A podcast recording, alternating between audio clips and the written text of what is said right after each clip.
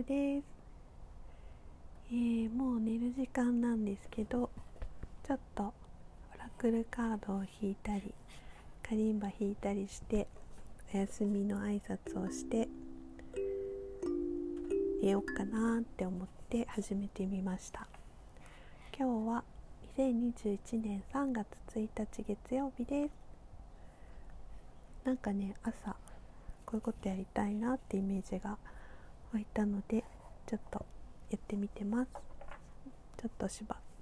しばしの時間お付き合いいただけたら嬉しいです。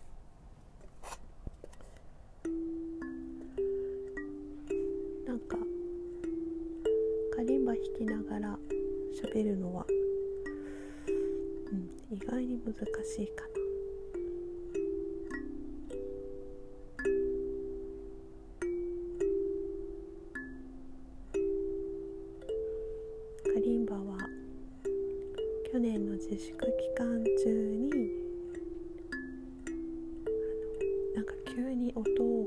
るっていうことがやりたくなってもう最初は木琴とか鉄琴を探してたんですよね。そしたら Amazon のおすすめみたいなところにカリンバが出てきてえー、こんなものがあるんだって全然初めてその時に知ってでお値段もすごくお手頃だったのででお手頃だった分あの私は割と飽き性なのでなんか買ったはいいけどおもちゃみたいになって終わってしまったらそれはすごくそのものに対して申し訳ないなって思ったのであの買うなら絶対大事にしたい。だから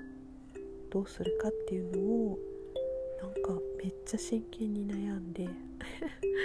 いっぱいカリンバってどういうものかっていうことを YouTube とかで調べてあこれならなんかでも私すごく合う気がするなと思って買ったのが始まりなんですけどなんかね音色が優しいんですよねすごくちょっとの本。当に普通の iPhone の録音なのでかこの響きがどこまで伝わるかわからないんですけど結構気に入ってよく適当に弾いてます。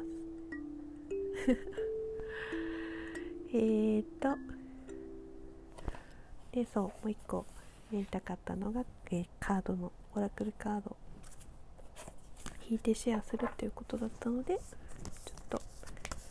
いきなりですがやってみますね。最近仲良くしているカードでダイアナ・クーパーさんの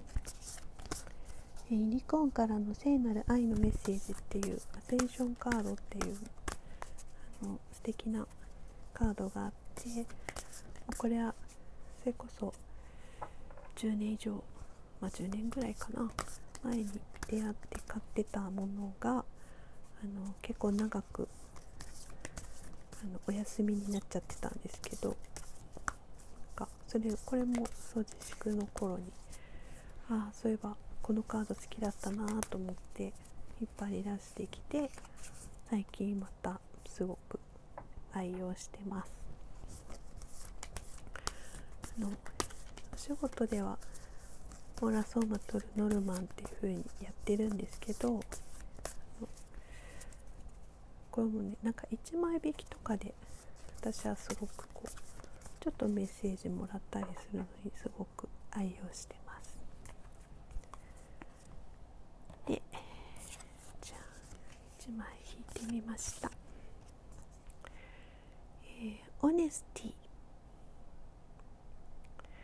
オネストってあの正直っていうことですよね。なんかオネスティ正直さっていうカードが出ました。でこれあのダイアナ・クーパーさんの言葉によると、えー、正直であることが最終的に報われるって書いてあったけどちょっと待ってくださいね。そうそう正直でいることは最終的には報われますっていうメッセージがダイアナ・クーパーさんの言葉によると、えー、書かれてるんですけどどうですか？正直さ。ねこれはなんかすごくふむふむ今私もまたあこれ来たかって思いましたね。よく引くカードです。うん。正直であるっていうことは最終的には本当にみんなが幸せだと思うんですよね、うん。えー、よかったらまあ今日の振り返りとして捉えるでもよし、えー、明日のなんかキーワード的なメッセージとして、えー、受け取っていただくもよし、えー、なんかあんまりピンとこないなと思ったらそれもよしで、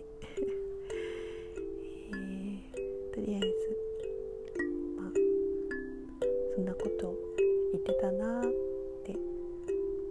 聞いてもらえたら嬉しいです。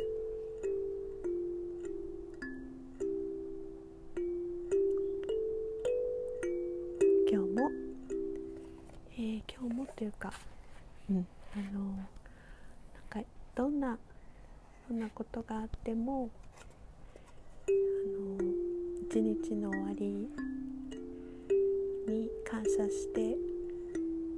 おやすみなさいって言えたら幸せだなと思ってなんかそれをまたこうしてみんなと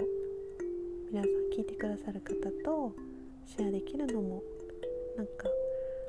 幸せなことだよなと思って、えー、1日目のチャレンジでした、